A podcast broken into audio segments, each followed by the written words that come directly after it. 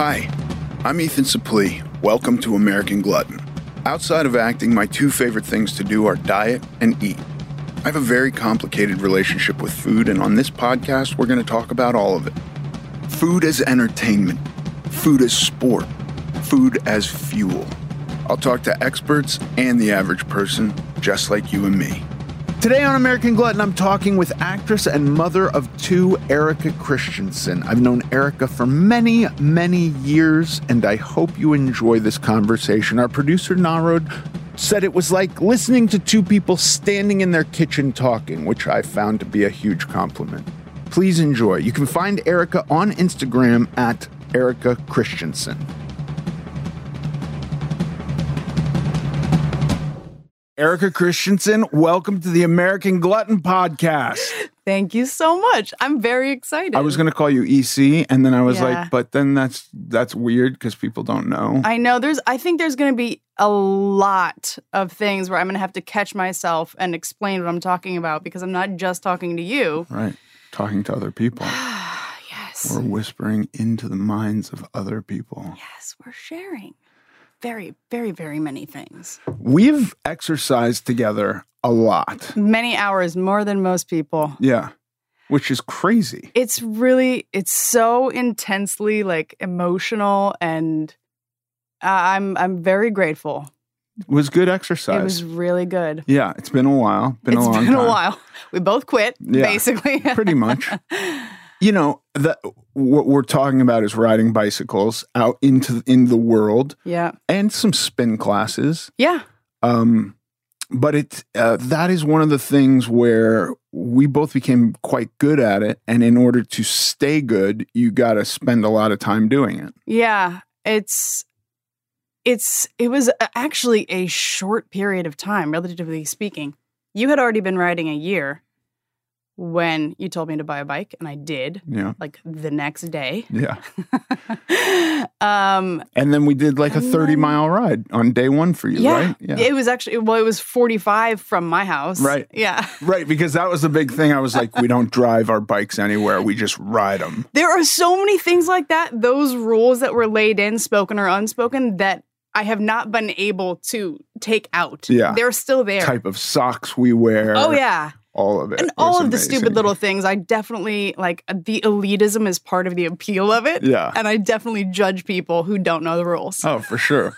What uh, there's a lot of people who ride bikes around my in my neighborhood, and when I see a dude with a mountain bike helmet on a road bike, I'm like, he doesn't know the rules. He doesn't know the He's not a hard man. the Illuminati are very proud of us right now. Yeah, Um yeah, that's but basically like if we're going to talk about the experience because I like the, the show is so much about exercise as as much as it is as it is about diet and, Sure. and food and all that. The mentality like there are so many things that are barriers that just were meaningless to us. yeah, You know, getting up at 5 a.m., putting on a stupid superhero outfit, going out into the freezing dark cold morning and and you know stranding yourself essentially uh, in the hills of Malibu a thousand miles from your house like none of that mattered right. none of that was ever going to stop us and even like it was Cole that started doing Cole is your husband, Cole's my husband who was who is like um, a god. Let's be like- honest. who's like cycling Adonis. Yeah, Um, and he's the one that's like, "Oh, it's raining. I don't want to ride." And I was like, "What are you talking about? we like, you ride no matter we what. ride. Yeah. This is Los Angeles. We can't complain about the weather. It doesn't matter. We're getting out there." And he's like, "I have ridden all over the country in the rain and the snow. I don't. I have nothing to prove here. Right. You go ahead." Yeah. but yeah, there those those things I think are so valuable, and uh, I keep them with me in the warm, soft bed when I sleep in and don't exercise. Yeah. I remember that I'm capable of those things. Sure. Those and by the way, you'll have that knowledge forever. Yeah, And it is it is really interesting, I think. Um because if I look at any of the various modes of exercise that I've employed uh, over the past however many years, that the finding something that I just immediately go like, "Oh, this is fun." That's such a game changer because bikes, like I had been going to the gym and working out with trainers at that point for Yeah. a couple of years, and I just didn't enjoy it. It wasn't something that I Oh. needed to do. It Yeah. was like, uh, four o'clock on Wednesday, I gotta go do this thing. And bicycling was never that. It was never that. I I actually like lifting weights and already knew So that. do I. Yeah. And but and I, I liked like the gym is like a a playground, you know, if you go to a, a nice big gym where there's a thousand machines and and free bars somewhere and like I, I say free bars like does that make sense? I just mean there's not there's not a wait to, to get to a bar. Yes. Um, but it's definitely so different. Like you, you had to hold me back. I, I would not. I would, I would. Mike Carlson, our friend, laughed at me because it was like soon after I started writing, I had a TV appearance uh, on a morning show. And they asked, you know, it was scheduled for a Friday, and I was like, "No, can we make it a Thursday, please?" Right. I have a bike ride I on have a bike ride on Friday. and you were riding your bike to work, weren't you? Yeah, I was I was commuting and then, you know, that never counts as a ride. So if I could also do a ride that day, that would be great. Or if I could take the long way, which I did because I lived in Los Feliz and I was working at Universal. So I would go through Griffith Park. Right, because it's a hill. And And- the other way's flat. Why Uh, would yeah, why would that? I go? Well, there's actually no flat way. You could go over Cahuenga Pass, which is kind of gnarly, just like with traffic and stuff, or you could go through the park, which is pretty. And one of the best days I had was it was winter, so the sun was setting at you know 5 p.m. or whatever, and it was rising early enough that on my way to work the sun was rising, and on my way home from work the sun was setting Wow. so just both ways i was like i love my life Yeah. i'm riding my bike to and from work a job that i love of course but it's such a it's such a different perspective on the world around you i'm sure skaters have a completely different perspective on the world around them yeah. that is way different and beyond and i'm sure that's amazing but Does it? uh, Did, do you think it? I mean, it did for me. Did it add empathy for you when you're now in traffic and there's a dude on his bike and it's like you know, they come up, but then they get in front of you, and it's like now, now you're gonna go slower until you can get around them and all of this. Like I remember at 25 years old, that would infuriate me. Yeah. And now I'm just like, I love that you're doing that. I I do have empathy for that, and I mean, obviously, I've been that person, and I'm like, it- you know, if it's a narrow climb and there's there's no way that they can get around me, and I'm just I've got my head down, and I'm like, I'm I'm, sorry. I'm doing it. I'm going as fast as I can for you, man. this Yeah. is all I got right now. But Cole is also super practical and will be like, is it 30 seconds you think you're going to have to wait? Maybe 30 seconds? You think you can handle 30 seconds? yeah. Okay. It's not the end of the world. I'll, I'll be okay. Yeah. Yeah. So what are Um, you doing now? Well, so now, well, wait, wait. Let's let's back up Okay, let's go back. that you, you've had a whole progression. So cycling, then I then I went into weightlifting too. Like I, I never I've never gotten into CrossFit, um, although I am super competitive. you Um, might like CrossFit. I might, I might, but I'm also I I just I just don't want to hurt myself, and I have hurt myself in the gym. I one time I was at the bottom of a squat and my body gave out, and I basically I got out of it a lot easier than I. I mean, it would have been gnarly. I don't know, but I, know. But basically, my body folded forward, Ooh. and the the bar rolled over my neck. Ooh. You know, like and I was okay. But I was like, that cannot ever happen. Yeah. And like that was not okay. And then And we've both had bike crashes. oh yeah. I was with you. Yeah. I was with you on your crash. Yeah. I mean, the crash. The crash, the, The- end yeah, all the big one. crashes. Yeah. That's right. Yeah. we were in the hospital. Brandy was so angry. Oh my god, I don't blame her. I mean, there. Well, see, when I broke my wrist on Mandeville, that was a Saturday. Didn't know I broke it. uh, literally left Kings Road, like, all right, guys, see you tomorrow. Was going to ride on Sunday. Yeah. And then hours later that afternoon, somebody was like, you actually need to go to the hospital because that swelling is not good.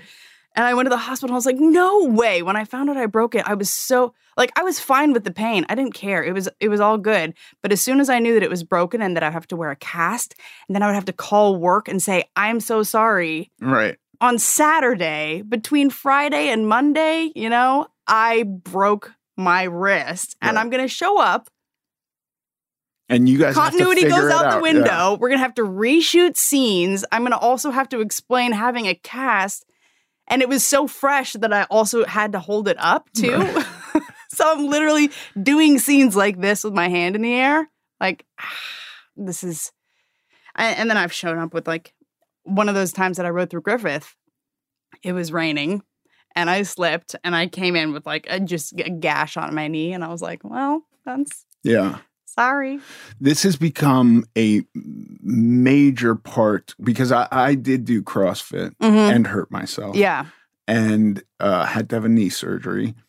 And so when I go into the gym now, everything is. I, listen, I think you can be overly safe. Like we could all be so safe we never leave our house, right. you know? So it's not that, but it is like I see dudes at the gym putting up huge numbers Mm. with weight. And I'm like, okay, I'm going to stick to a rep range of eight to 12 because that's never going to be something that's going to, that I can't get up, yeah. that's going to crush me. Yeah. You know, I'm not going to like destroy anything doing straight leg deadlifts. If I can do 12 of them, it's pretty light. Yeah. you know? Yeah, totally. I mean, for I, I guess for girls, like that's or maybe ten is a good rep range anyway. And I well, that's the other time that I I I don't even know what to call it, but I crunched my hip Okay. basically internally crunched my hip Yeah. on a deadlift and was like, I, I don't know what happened, but something's wrong. Went to the chiropractor and he was like, Oh yeah, that's gonna take a while to heal. Right. Like you're gonna You're not gonna doing this yeah, tomorrow. Yeah, you're gonna feel that for six weeks and Yeah. you can't you can't keep doing it. And I was like, Oh my God, this is a real this is an actual injury. Yeah. Yeah. The other But- thing I think about too is the, the the mentality of like leave it all in the gym. I'm like, I'm looking at six week cycles. Like I get Yeah. I get a down week on my sixth or seventh week typically, Yeah. where it's like a real easy week to allow my body to rest.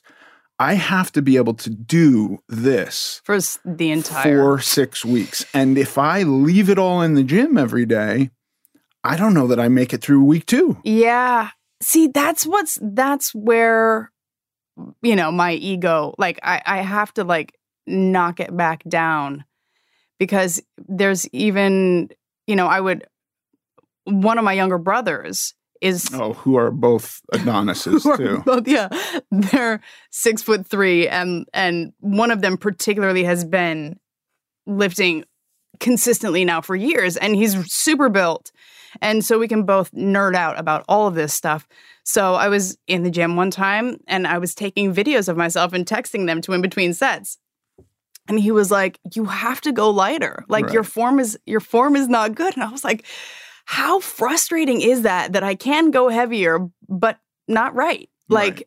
I'm not getting low enough on the squat or or you know or my back is starting to round on the deadlift or whatever it is and it's so hard for me to understand that like well if I can do it then I can do it? No, no. Right. You, you you have to be able to do it right. This is so wild. Clementine the other day, all right, this was a while ago actually, but she was like, Dad, I deadlifted all this weight. And and my reaction was like, why? Oh wow. why did you do that and she was like because the boys were doing it and so and and so i was like i'm gonna try that too and i was just Oh. like did you warm up did they show you form like these are the things that are haunting me you know i i respect power lifters mm-hmm. but i have no when i when i think about all these numbers i'm like if i can't do it 12 times it really is meaningless. And I don't have to do it 12 times on my fourth or fifth set. It can be less. Oh my god, I've you're doing four or five myself. sets.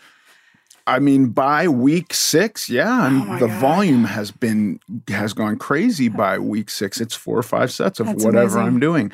Um, if it's so heavy, like the number, it's just like okay, 500 pound deadlift. Mm, all right, I'll do it one time, and then like, what does that do for me? You get to tell everyone about it. Yeah, but I I know, these I numbers know, are it totally doesn't- arbitrary because there's always going to be somebody stronger. Yeah. Always, always. And that's a that's a frustrating thing too is like you have to keep all the relativity within your own experience and your own body and Yeah. your own goals and all of that because every time I get a little bit like, damn, I'm really fit right now, then I see some girl and I'm like, all right, never mind. Yeah. Well- yeah. I I had this with CrossFit for the very brief time that I did that before I hurt myself. Um where I came from cycling. Yeah. So I, I could go like I could ride 200 miles no problem Yeah. and be fine and do Yeah. it the next day and the next day. So I come into CrossFit. That's all I have. I don't lift weights. I don't do anything but that. And I get on a rowing machine and it turns out nobody in this whole CrossFit gym can approach me on a rowing machine. So I'm like, I got this all day long, but I can't do anything else. Burpees, kettlebell swings that's competitive with any of these guys. And it drove me crazy. Yeah, there's got to be. I mean, again, I guess it goes back to defining your goals, right? And if if your goals are basic, well, if your goals uh, right now are getting a six pack, Right. but your goals are like overall well being and strength and having a good time while while you know approaching those things, then it's definitely a lot. Like it, it, it takes the like anxiety and urgency out of it and and can put you in a place of like approaching this in a timely manner Yeah.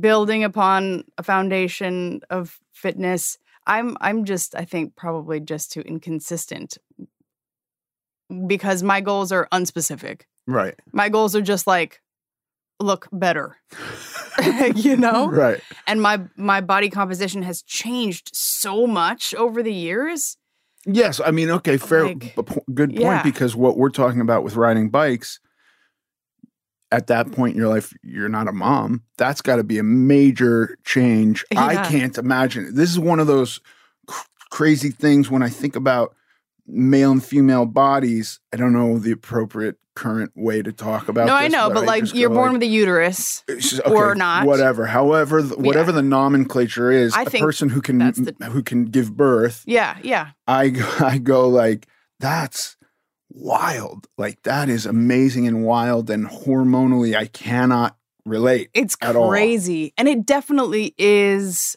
like hormonally, there are a lot of differences. And I'm,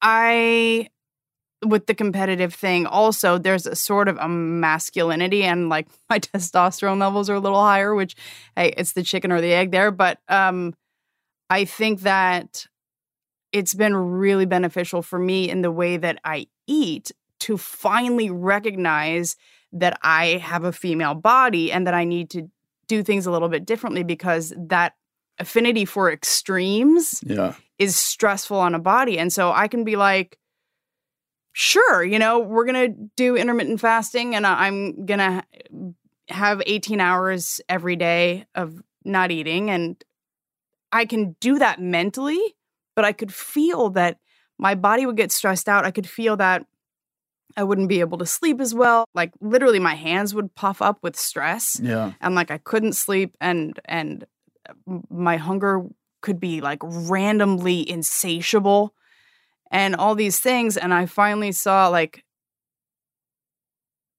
basically a you know keto guru on YouTube say by the way and I've read things before about you know keto for women and how it can be different and you need more carbs and whatever I was like yeah whatever cuz mentally I'd have no problem like I could be carnivore sure Right. watch this Yeah.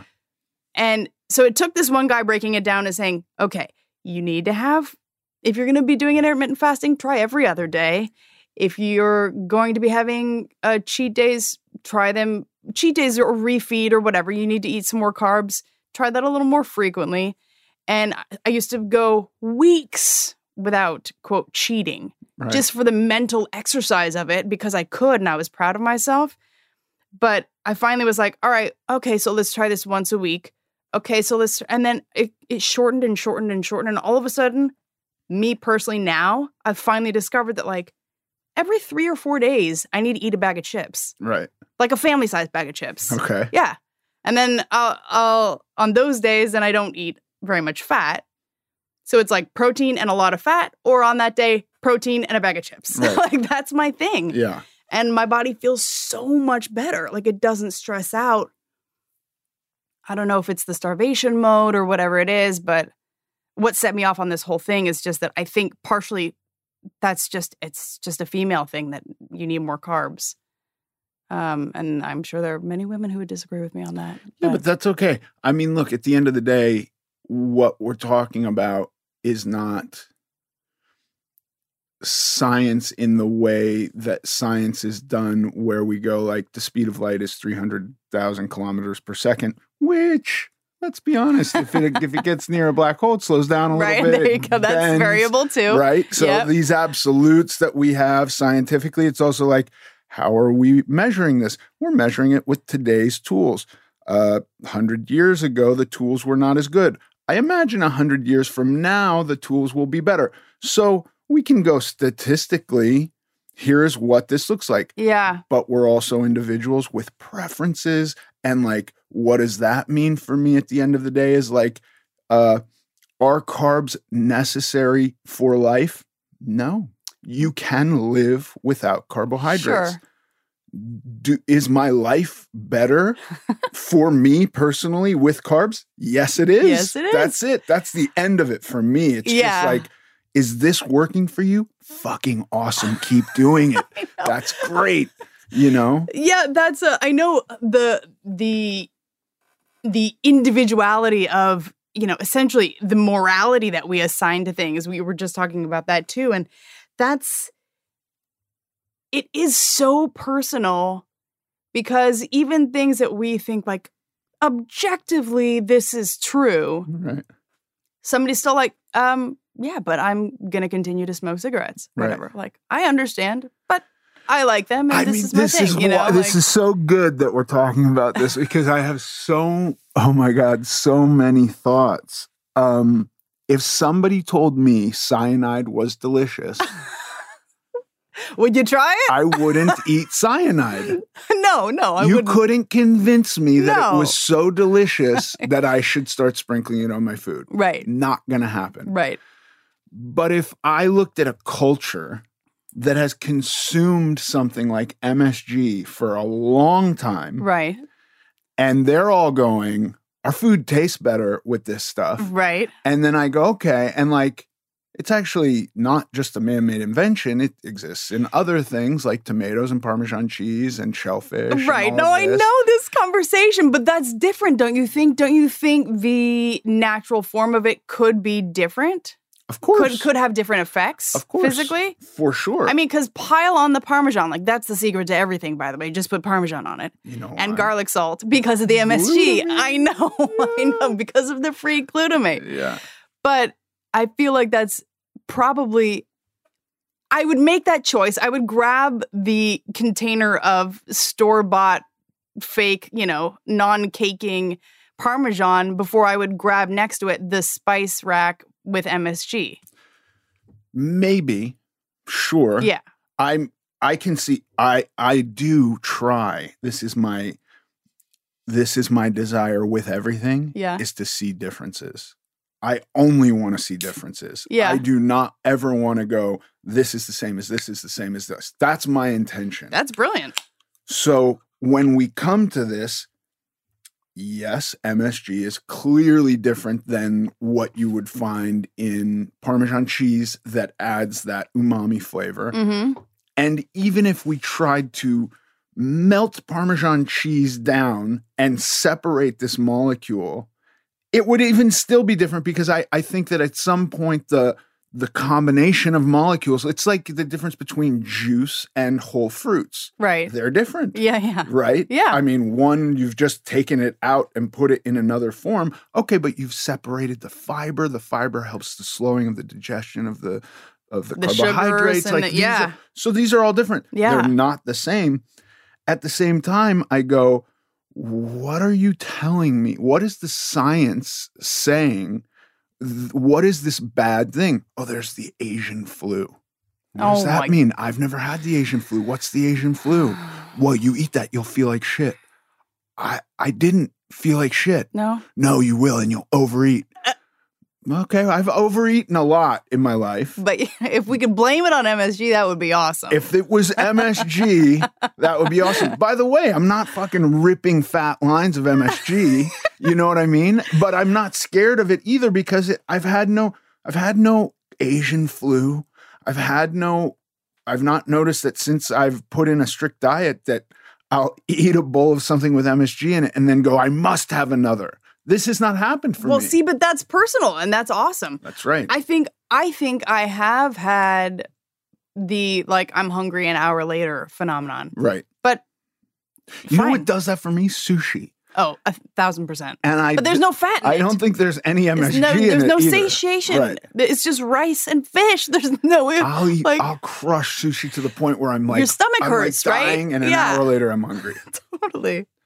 You know, Um, but but this is the this is the wonderful thing about like what we're talking about. Like, if you eat this and you get a headache, don't fucking eat it. right. I get it, but like we're gonna say it's bad. I could say sugar is bad. I but I don't believe it. I mean, I I, I feel like back to the fact that it's personal. Some, you know, coffee. Right. There's another huge one. With you on the coffee. Like, if I had ever tried drugs, we know that I would have gone the uppers route. Like, I am a coffee person. Yeah. Um, and there have been times in more, my life where my body was more sensitive and I could feel that it stressed me out. And so I was like, well, this sucks. I'm going to have to ease back on the coffee. Or I would go through these cycles where my caffeine consumption would like grow and grow and grow and grow and grow. And then I'd have to knock it off and take a little sabbatical and like reset my my sensitivity so I didn't have my tolerance and I could start low again. But it's it's those things like, well, if it stresses your body out, cool, don't do it, obviously. Yeah. If you're cool with it, do it. Go for it. it. And I know that a lot of people have that with alcohol, people's bodies react differently. My body hates alcohol. And thankfully, I've never had to like go against that. It's just never computed for me as part of my life. Yeah. Alcohol is But- actually a really, really great one because while we could talk about MSG, I do think it becomes more abstract. hmm Alcohol, you can show uh, alcohol poisoning actually killing someone. Yeah, of course. Um, you can show car accidents that led to death due to intoxication from Mhm. alcohol. That is just true. Yeah. And people know from their own experiences, like, I blacked out. I have no recall Right. what occurred that. Yeah. Right. For me, Yeah. I don't do well drinking. I have had all forms of alcohol in all quantities and it didn't go well. But I'll sit and watch my wife drink and it doesn't have this effect on her. So how could I go like what you're doing is bad? Because it's not. I know. It's it's it's cool to be I, I think this is uh, maybe one of the benefits of getting older is like being able to have a conversation like this because all of the gray area is life. Like that's where it all is. Yeah. Don't go anywhere. We'll be right back.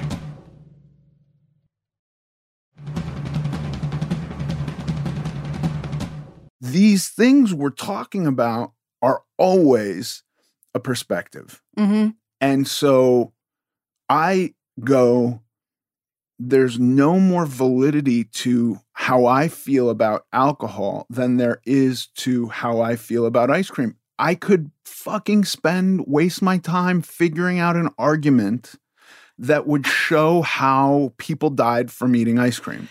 Right. I could do that Sure. because I think you can do that with anything. I could try. I mean, listen, there's scientific or papers that say eating a piece of meat is awful.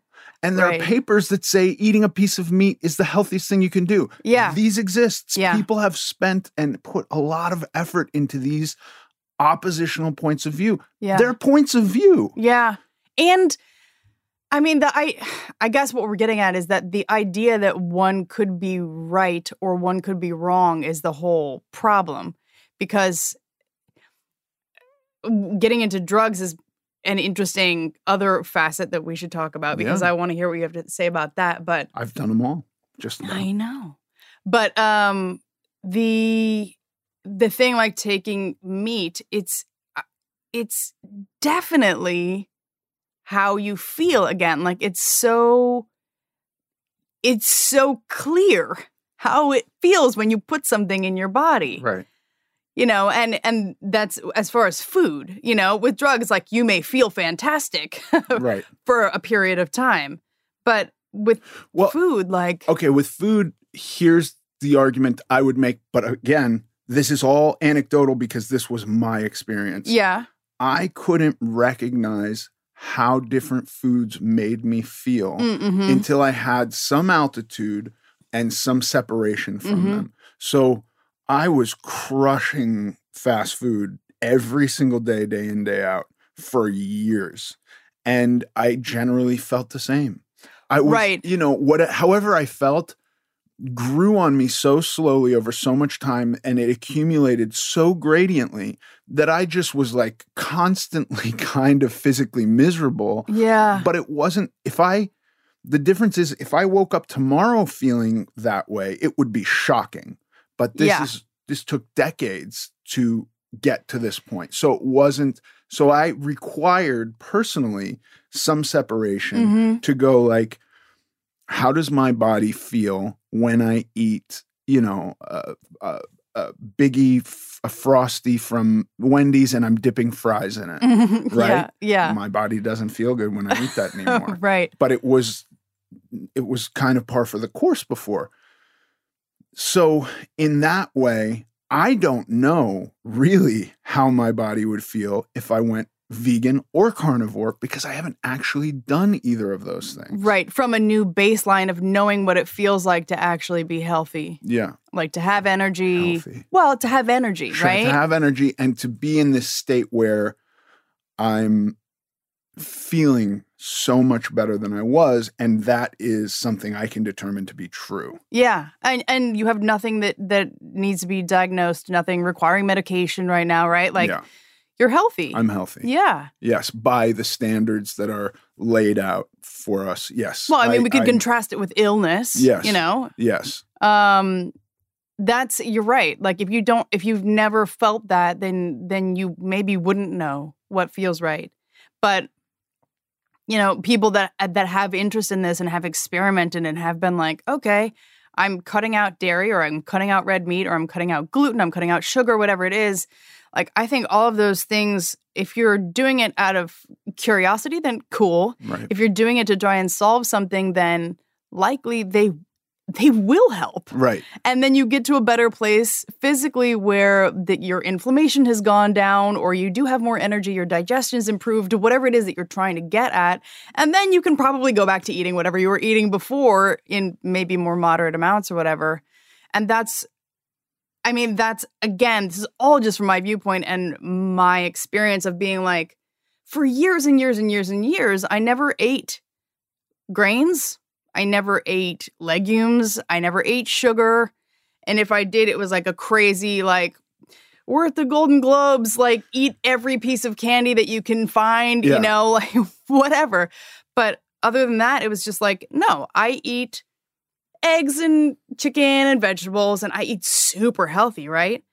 So, but it was, I was mentally like locked into that. And I had to do a bunch of things that were not directly related to those, you know, eating things that we could just call healthy um, to improve my health.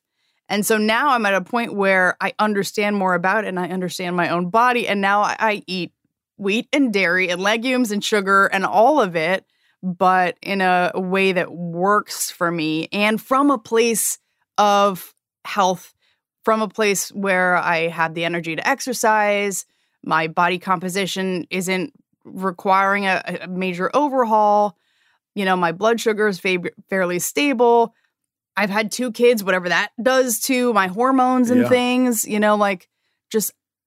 And I think even though it was whatever 10 years ago when we logged those several thousand miles on the bike, I don't think that goes away. I, I don't know. Maybe your all of your cells turn over within seven years, so maybe it's gone now, I- right? well, but Uh, listen, again, I this is this is, I I I don't know, but uh, talking to scientists and and and and and of the like, they do talk about muscle memory, and Yeah. they do talk about how if you've programmed your body in certain ways, it will remember. yeah, You know, this is my major thing now of like n- not um ever going like I'm just going to relax and not think about anything because I think it can go the other way and your fat cells can go like we also remember being Right. much larger than we are yeah, and we're going to urge towards that to some degree. yeah, totally. I also want to say and this is a point that Brandy um gets very frustrated with me about and she goes, "Well, this nihilistic existentialistic view of the world where there can be no truth that is Right, right. not that is not what I'm saying. I am not saying nothing can be true. hmm I'm saying I can determine truth for myself.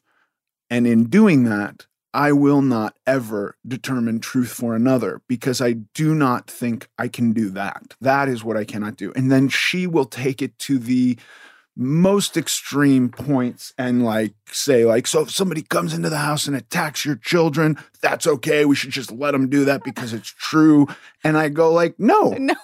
because I have determined that it is my job to stop that if that is occurring. Right. And sorry, if that's your truth and you're coming in here to do that to my kids, I will stop you. Yeah. So, you know, I'm not.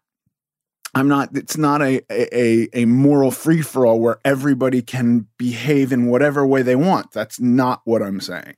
I totally get that. And I it's it's it comes down to just the personal responsibility for determining the effects caused by your own actions and whether you like them, whether you intend them, That's it.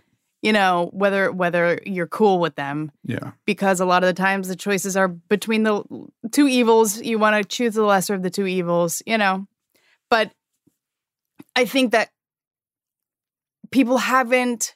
I mean, this is a massive generalization, but people, all of us, have not necessarily examined things to the point where we have determined our own truths. And so that's where I think there's a validity in sharing your viewpoint Yeah. because even it gives someone uh, something with which to compare other ideas whether they agree with you or not it's still valuable for them to examine what you think Yeah. and you say this is what i believe this is what i think is right blah blah blah blah and it's just it's just a valuable thing to to spark communication Totally. and thought you know Yeah. I'm So- I'm all about like, hey, this is what worked for me.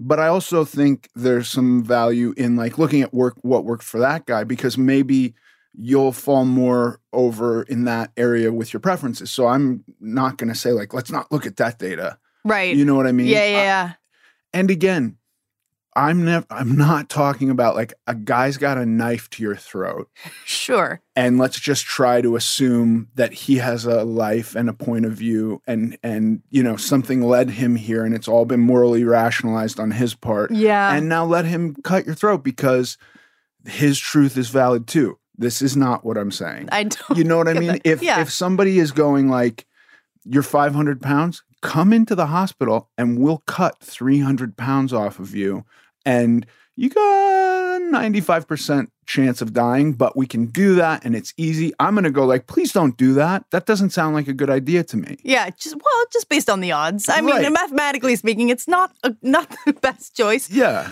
But hey, i, I mean I, it's my opinion. I am not going to stand in front of the doctor's office and physically restrain you from doing this, but I will say I don't think it's a good idea, Mhm. you know. But when it comes to like veganism and carnivore Mhm. and um, keto and intermittent fasting and fit for life and all of these diets.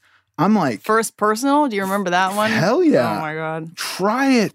Maybe that's the one for you. Well, it was the one for me because I got real underweight on that one. Okay. I turned into a bobblehead. It was crazy. yeah. It was it was real weird.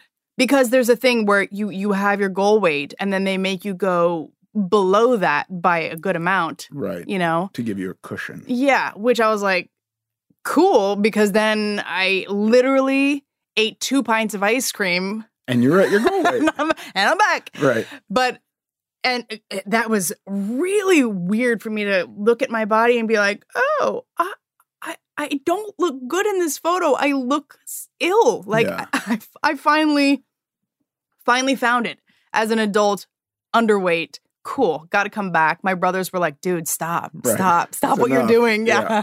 I was like, but I can't, I got to go through the program. I'm not allowed to just stop. I have, there's a, you know, the maintenance phase and whatever. And they were like, okay, good, just stop, please, as soon as you can. Right. Come back to us. But I was, I was literally 106 pounds, which Is that is that like a number where gals are like 106 pounds is the weight? That is I have no idea. But for me and my frame, which is a lot smaller than I knew, at my height, which is almost five five, I lost so much muscle. Yeah.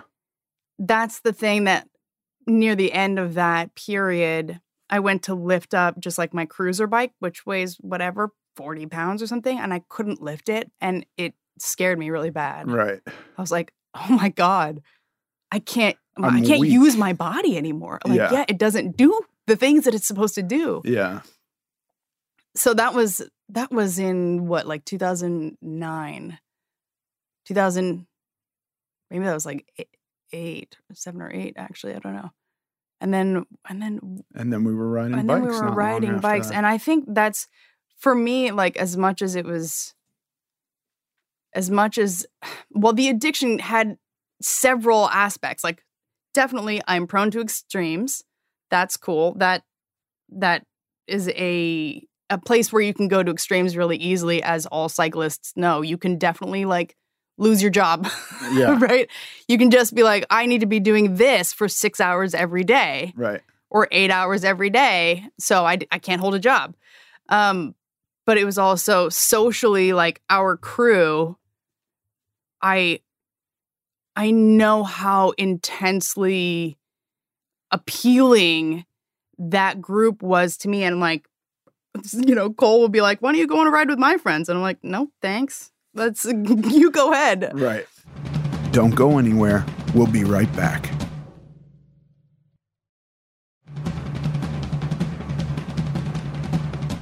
By the way, Cole and his friends were super intimidating to me. Oh. Yeah, They're I all the nicest guys. They'll wait for you at the top of the hill, but the, like just we had a crew that was a little bit more mellow. That was my perception. I think so too. I think they, I think, you know, me coming into it the way that I did, the way I came like, like just balls out. I think everyone appreciated just how hard I was trying and recognize like, well, she just started. And a year later, she's just still just started, you know? Right. But within four months, I had done my first century, you know, and I didn't hit it as hard as Anthony did. Remember, Anthony did the gauntlet like within the first week. We're Yeah. like, what are you doing? Yeah. And he got toasted too. Well, sure. yeah. How do you? i would get toasted any any day on my fittest day, maybe. But you I do remember- the next day. I would. I do remember there was one day where I did 60 miles just with our crew in the morning. Like I think it was uh out to Cross Creek. Just flat 60 miles, cool. And then that evening did Angeles Crest with Cole.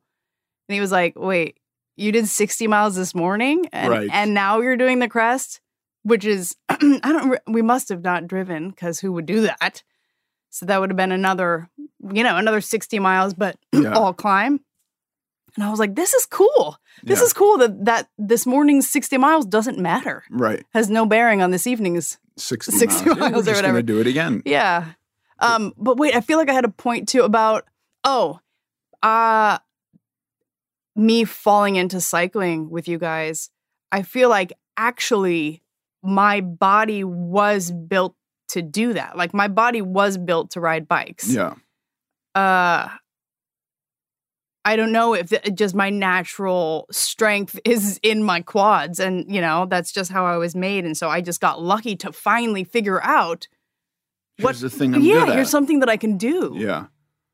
Yeah, that that is a super tricky spot too, which I think for kids, if you're presented with like soccer or volleyball or whatever sports kids play in school, I just remember I have girls, so it was Yeah. all soccer and volleyball. Yeah, yeah. Um, I imagine if you have boys, it's like wrestling and baseball and football, maybe. I- I, don't know. Yeah, my brothers played football.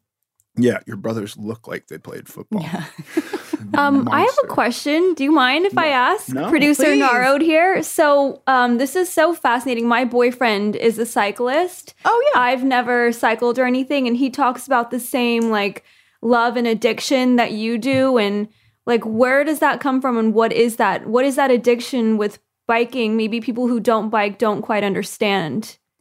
I Oh, think you there's so get many the- things, here- but go ahead. f- So my perception was this: I uh, structurally I cannot run. I for, Mm. for what for a host of ra- rationalizations that I've made. I Yeah. have flat feet, collapsed arches, um, knock kneed, all of these issues that I that I believe are from being so overweight for so long that when I went out and tried to run, it didn't work.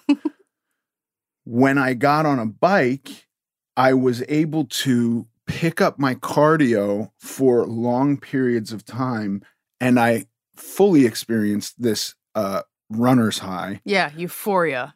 total euphoria. There's something about the the cadence of pedaling that becomes very um meditative and like zen and you're and and then you've something happens chemically in the body i think after long periods of exertion um and this is all relative obviously a long period of exertion for s- some sedentary person is less than an ultra marathon runner um, but you get a feeling of euphoria and you Yeah. feel good and you're doing it and feeling better and and any kind of depression I was experiencing was gone and I was positive and you know Yeah, there's I, I think there's there's three things. There's this this the first thing is like that double-sided benefit of moving your body so much and so internally your blood is being pumped throughout your body and your muscles are being used and everything, right? In you get all the benefits of that, but you don't feel like you're exercising. So that's it's this trick where it's this magic trick where you're just having a good time and you go through you know periods of more exertion and less exertion and stuff like that but it's it's just so good for your health that you just feel incredible and you can trick yourself into not realizing that you've been exercising for 2 hours. Um and then the other thing is i'm there are other sports that have this like surfing and skating and stuff like that but being exposed to the world around you there's so much to focus on out there, you know, to draw your attention outside of yourself and to draw your interest into, you know, not like lingering interest, but just passing interest into the world around you. We learned the street names of every little side street, you know, we we know the prettiest hills all throughout town and we got to like that morning I got to see the sunrise and the that evening where I got to see the sunset, you know, weird hidden water faucets Oh, off yeah. behind a mailbox because you, you you know you're 20 miles from anything where you could buy water like these were interesting things in the mountains uh, along Santa Monica Yeah. And and there's just also something I think really spiritual from the, the detachment from the normal whatever level you have of willingness to move your body to go just way beyond that and it makes you realize that you're a spiritual being and you're not your body because it's just this thing you're dragging along for hundreds of miles you know what i mean you don't have to go hundreds of miles to experience all of these things. But another another one time that I remember just being like literally literally crying out of like the euphoria was we were in Malibu and we were on one of those big climbs. Maybe it was Topanga. And I'd been dropped by the faster people, and there were people behind me. So I was completely by myself. And it was a point where you could look and see all of the ocean. And I was just climbing. I was listening to music. I was listening to Cut Chemist's solo album and looking out over the water and just crying like like life is so beautiful. And it was it was in the moment, you know, I wasn't thinking about the fact that it would take me hours to get back to my house. But there's part of the inevitability of all of that that you just settle in and you just accept it and you just do it. Like I remember the very very first time I had anyone I had any awareness of an Uber, someone called an Uber on a ride. Right. And I was like, "What is this app? What are you doing?" Right. I I, think it was Is your bike destroyed? Yeah. Or are you dead? Yeah.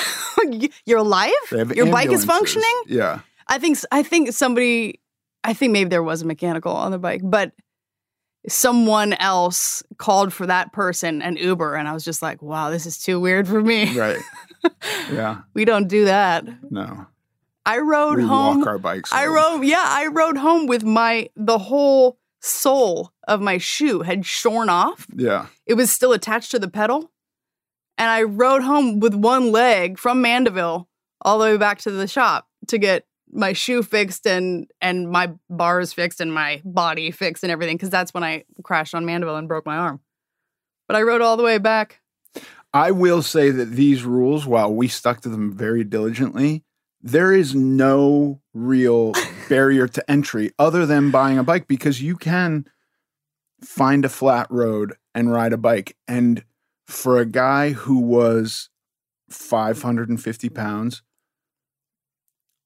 taking a walk hurt my knees and my ankles and my feet. Not, uh, it's still, you know, if I'm on my feet all day, there's no cardiovascular stress, but but I have s- Joint joint issues. Yeah. This is my lot in life.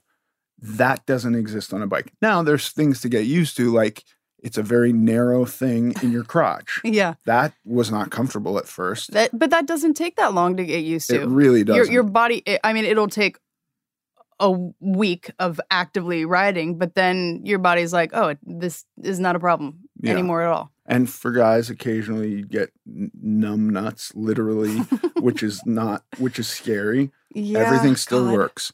Um, good So, but I'm just saying, like for a for a bigger person who's looking for exercise, I think it's a really great exercise. It was a really great exercise for me. no impact Yeah. and and really like now we've just done a huge just sell on why to take up cycling but moving through the world at a pace you know there's just there's something really magical about it if you've ever ridden on the back of a motorcycle or even just like in a convertible with the top down like there's something really pleasurable it feels like something that you should be doing Yeah, and- and and especially for we grew up in Los Angeles, we've driven our cars on almost all of these roads. Nothing was really that new except some of the little pockets of the mountains. Mhm.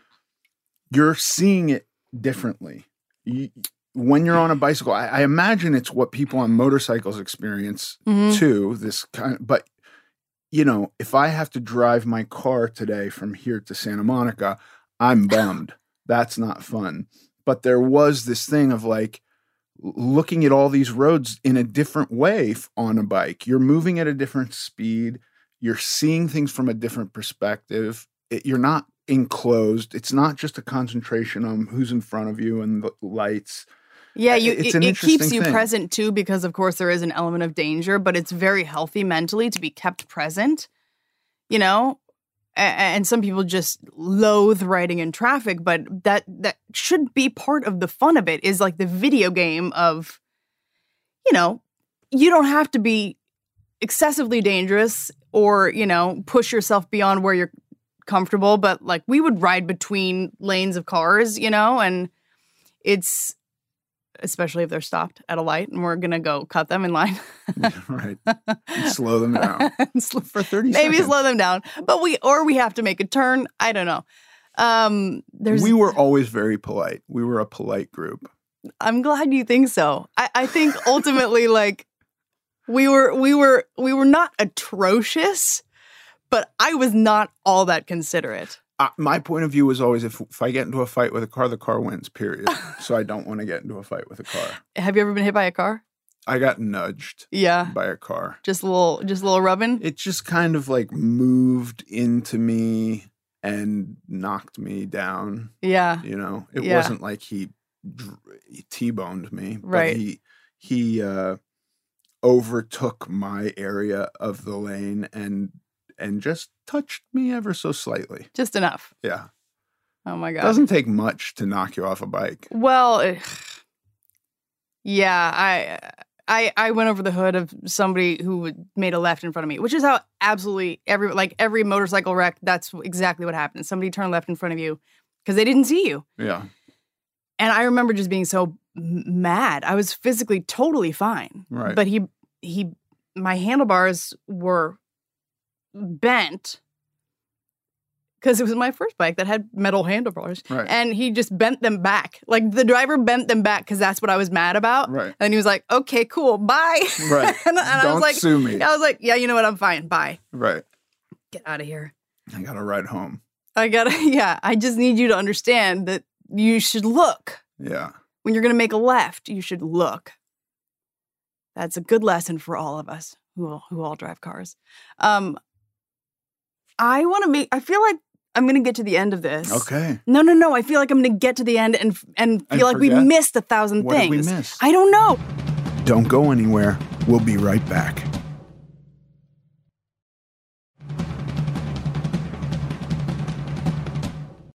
As of today, Yeah, you're a mom of two. yeah. You look great, Thank you. and you. I kind of, I, I like almost have abs. I mean- awesome, huh? I don't want a six pack because Cole thinks that's gross on girls.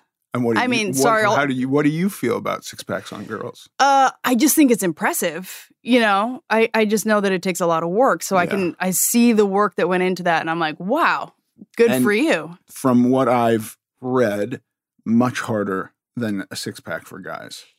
I think so. Uh, I think there are a lot of things like that where we actually have to grant that there are differences between these types of bodies. Yeah. And they're within a spectrum, you know, that overlaps, surely, but there are things that, like, I really like my body. As soon as I stop comparing it to other people's bodies, then I love my body. I think I'm I'm like I'm so strong. I always think I'm such an athlete, you know, like I'm so strong and competitive. Look at me. But but yeah, having two kids did change my body a lot. Uh it- I actually got r- weirdly really lean during my pregnancy, my first pregnancy. Really? Yeah. Uh, I never weighed myself, so I don't know how much weight I gained, but I think not much because I think I, by the time I was like six months pregnant, I'd gotten really lean. Were you exercising? No, well, not consistently. No, I, I was, focused on diet. I was just eating small protein servings, you Right. know, and I knew that I, I had to get enough protein to be a bodybuilder, which is literally what you're doing, building another body. Right.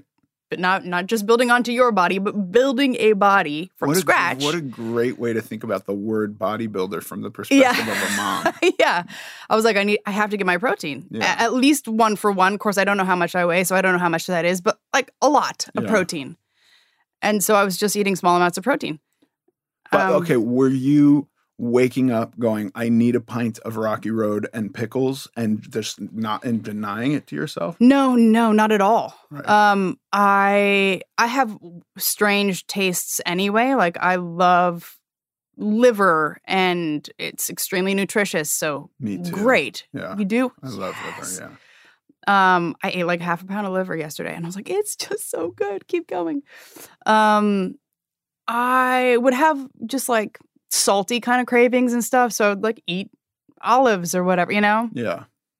I didn't really have crazy cravings. Um What about round two? Crazy cravings? no. No.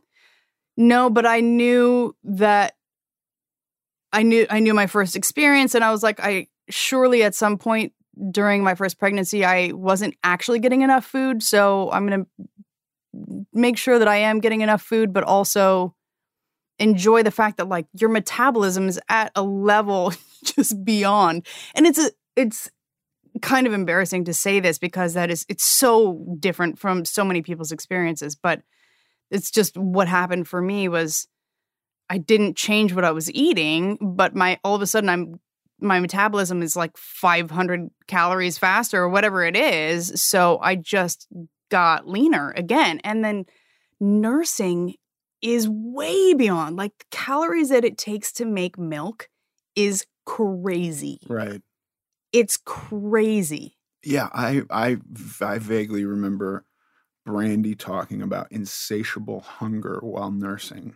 Yeah, and thirst too, obviously, but like you it's it's one of those things that especially in the beginning, you're since you're not at a maintenance point, it's it's starting something new.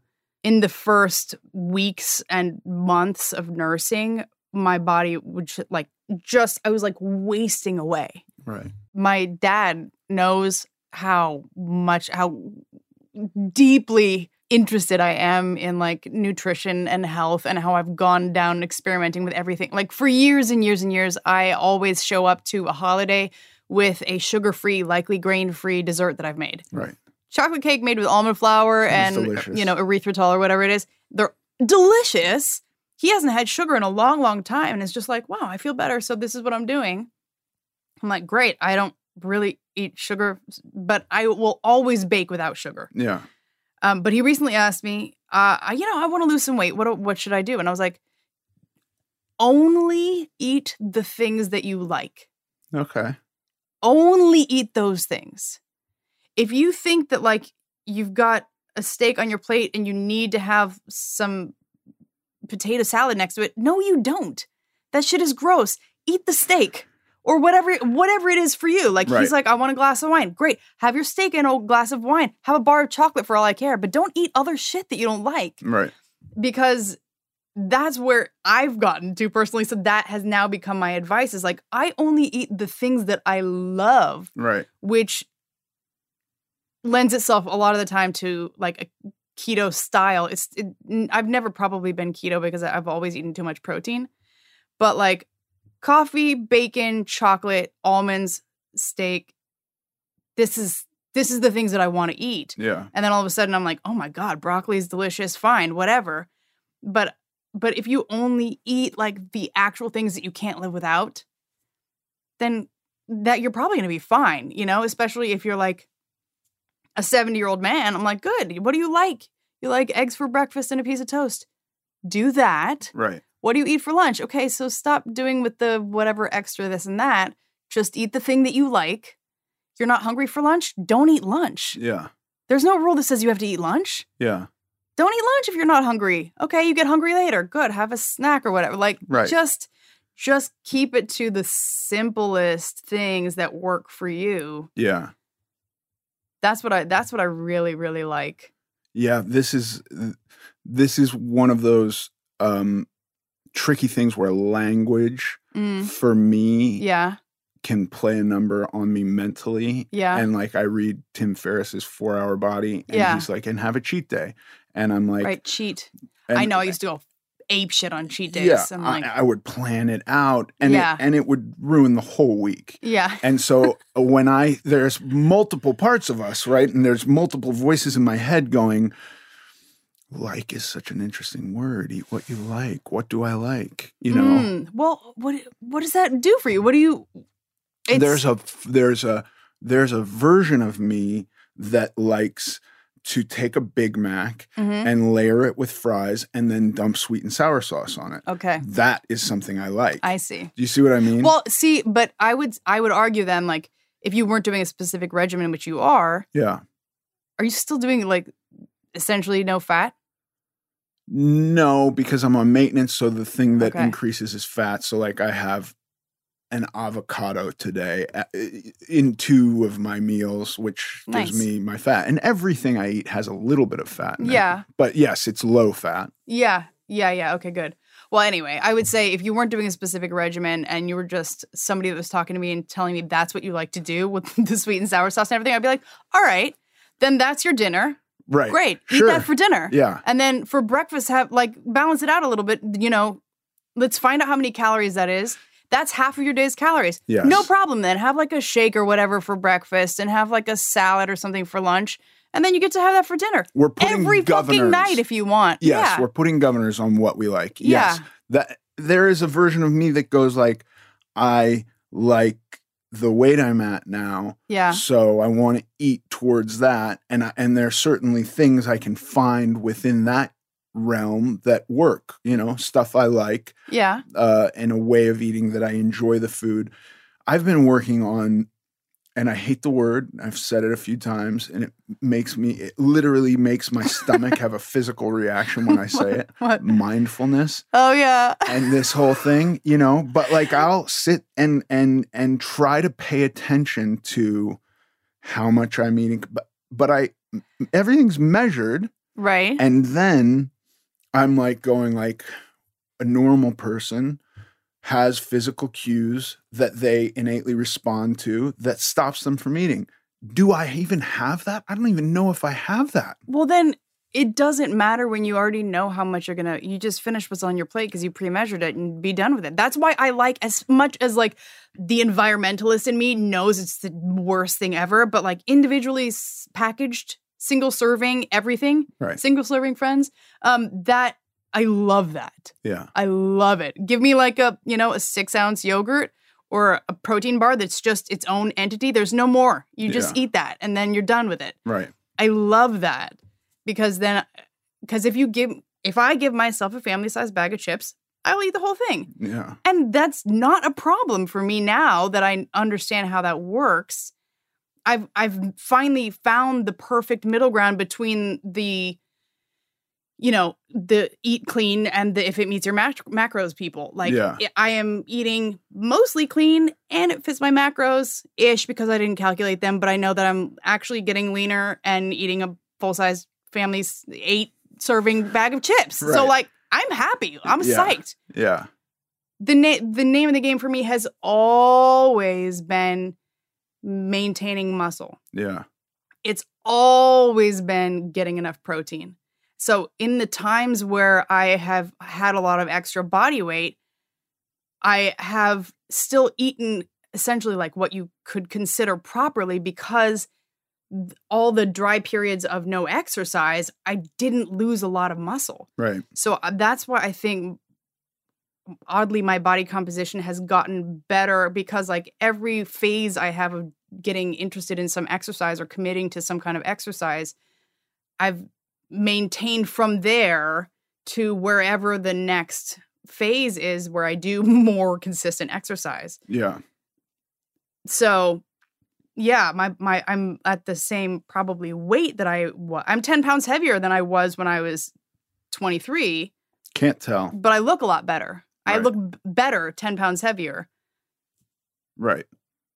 You know, it's it's just like one of th- it's I'm getting to experience my 20s now in my late 30s. Yeah. as far as like a body because my health at that time was not great. It was Yeah. really I had a really rough time in my 20s with a lot of inflammation and all kinds of hormonal issues and stuff. So, I'm lucky that I've finally got my health under control. Right. But cycling helped. Cycling helped. because I was on a thyroid medication. And one of the reasons, besides fatigue and hair loss, that I was on a, a thyroid medication was because I it was easy for me to gain weight. And when I lost all that weight, just like you, just like the weight falls off of you when you're cycling, I went to my doctor and I was like, I don't want to take this anymore. Look, I'm look, I'm skinny. And, he was like, didn't- okay, well, let's test your thyroid levels. You're at the low end of normal, but you're in normal range. Cool. If you want to stop taking it, let's wean you off. right. And that's and how I that s- was it. yeah. That's awesome. Yeah. And so I'm, now I'm like, dope. I don't ever want to go back to that, Right. to having to take a medication if I don't have to. Yeah. I've really like the caffeine really hit me, and I just took over talking I about my own love it though. my that's own life what, and that's what history. it is. Yeah, but that's it. It's all that like uh, It's so good. Good. It's I got so to air out a lot of so my, my personal Yeah. stuff here. people are gonna get something really, really nice out of that. I hope so. EC, thank you. My pleasure. Thank you. And now for some Q and A's. So Brian wants to know about chicken. In a podcast, Ethan mentioned he eats chicken thighs. Was curious, does he get them bone in or boneless, and with skin or without? How do you cook them? Okay, I don't really eat. Thank you for the question. I don't really eat chicken thighs anymore. Chicken thighs were my go-to on keto, um, and that would be when I was going to onto like a strict version of keto. I would, you know, cut out all processed foods, cut out cheese, and then wind up eating chicken thighs, almost exclusively chicken thighs and some veggies. Um, I think uh, chicken thigh cooked with the bone and the skin tastes a little bit better, but you can't. I couldn't always find that, and so mostly I would be eating um, just boneless, skinless chicken thighs, and they're pretty easy to cook. I would make like a slurry with olive oil and Dijon mustard, coat them in that, throw them in the oven, 400 degrees for like 20 minutes. Boom, they're done, and just have a giant Tupperware container full of those in uh, my fridge. That's what I would go. That would that would be what I would eat when I was eating chicken thighs. I haven't really eaten a chicken thigh in in a couple of years at this point, but that was my keto uh, food of choice, protein of choice. Yeah. If you have a question you would like me to answer on the podcast, please submit it to AmericanGlutton.net. Thanks for listening to this episode of American Glutton. I'm Ethan Suplee, and as always, joined by my chaperone, Paige Dorian. Follow us on Instagram at American Glutton Podcast. Sincerely.